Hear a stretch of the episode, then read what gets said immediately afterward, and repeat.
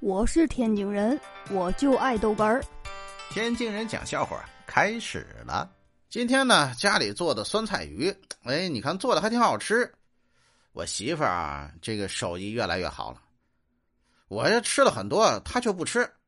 我估计呢，应该是一般都自己做完了饭，很少吃。呃，有的时候我也这样。哎呀，美美的吃完了，我就看见呢，她在旁边上网。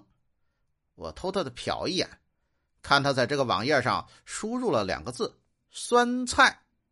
哎呦，我心想，我这老婆行啊，肯定是呢想学习学习怎么能把这个酸菜鱼做得更好吃。然后啊，我就看到他继续打字：“酸菜长毛了，吃了会怎样？”哎，哎呦我天！哎呦我的妈！今天我们单位那个傻哥们儿啊，来上班之后愁眉苦脸的，哎呦，那脸色可难看了。我说你怎么了你？嗨，别提了，我媳妇儿怀孕了。我说你媳妇儿怀孕了，你不应该高兴吗？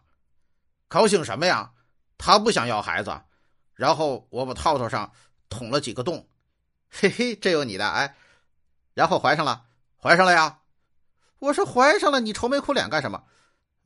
怀上了，他跟我说了句对不起。哎呦，哎哎，当我没问，当我没问。哎呦我的妈！我是天津人，我就爱豆哏儿，欢迎继续收听。